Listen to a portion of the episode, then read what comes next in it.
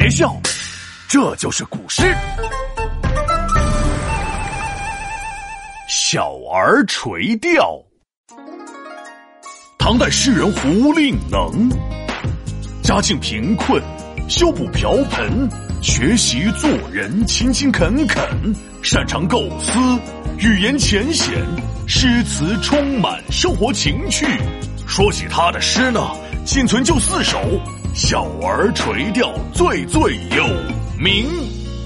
闹闹，早上好。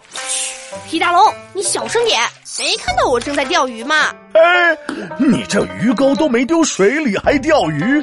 我看你在钓空气吧。像你这么菜，还不如古时候的小朋友呢。呃，我只是给忘了嘛。哎，古时候的小朋友是怎么钓鱼的？快跟我说说。呃，说来话长，在唐朝的时候，有个叫胡令能的诗人，曾经去农村找一个朋友。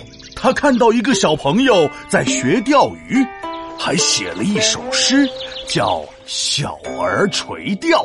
小儿垂钓，嗯，先让我来猜一猜，小儿应该就是小孩子，垂钓就是垂着鱼竿钓鱼。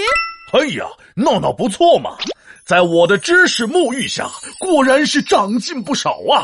接下来我就给你讲讲这首诗，好好学学人家怎么钓鱼的。《小儿垂钓》，唐·胡令能。蓬头稚子学垂纶，侧坐莓苔草映身。路人借问遥招手，怕得鱼惊。不应人。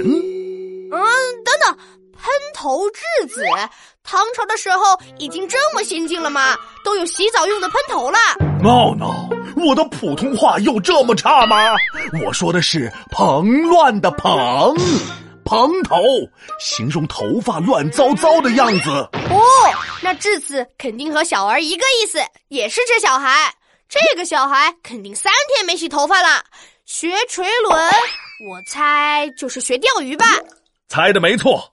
轮指的是钓鱼用的丝线，垂纶就是钓鱼。蓬头稚子学垂纶，意思是说一个头发蓬乱的小孩学着去钓鱼。哈哈，看来他和我一样，都还是初学者。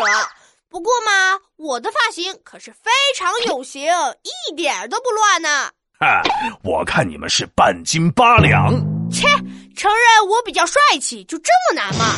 哎，下一句是不是讲到小孩子怎么钓鱼了？侧坐莓苔草映身，莓苔是海苔吗？小孩侧坐在草丛里，吃着香喷喷的海苔。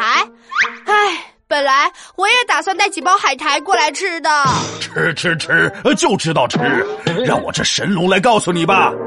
莓台指的是青苔，不是海苔。这句话的意思是，这个小孩侧着身子坐在青苔边的草丛里。你看，侧坐就是随意坐下，说明这个小孩不拘小节，专心致志的在钓鱼。那他后来钓到了吗？这么随意能钓到鱼吗？你看我这正襟危坐的，鱼都不上钩。闹闹。咱不关心他钓没钓到鱼，好不好？那不关心钓鱼，关心啥？哎呀，关心关心这种状态，这种专心致志的状态。因为他这么专心，所以才引来最后两句：“借问路人遥招手。”过路人向他问路，他远远的摆手。怕得鱼惊不应人，就是他生怕水中的鱼儿受惊不上钩，所以不愿意回应路人。对呀，咱们专注下事件本身，不要在意结果，好吧？在唐诗中呢，写儿童的题材比较少，这首堪称佳作，整首诗洋溢着一种童趣美。哎呀，糟了，光顾着跟你说话，我的鱼都被你吓跑了。这这怎么能怪我呢？这个锅我可不背啊！好啦，皮大龙，你快回去吧，我要向这个小孩学习，专心钓鱼。没准待会也有个诗人路过，为我写一篇闹闹垂钓呢。哼，还闹闹垂钓？我看是闹闹胡闹。皮大龙敲黑板，古诗原来这么简单。一个小孩学钓鱼，草丛遮着看不清。行人问路直挥手，生怕鱼儿被吓跑。听我认真来一遍，起。小儿垂钓，唐·胡令能。蓬头稚子学垂纶，侧坐莓苔草映身。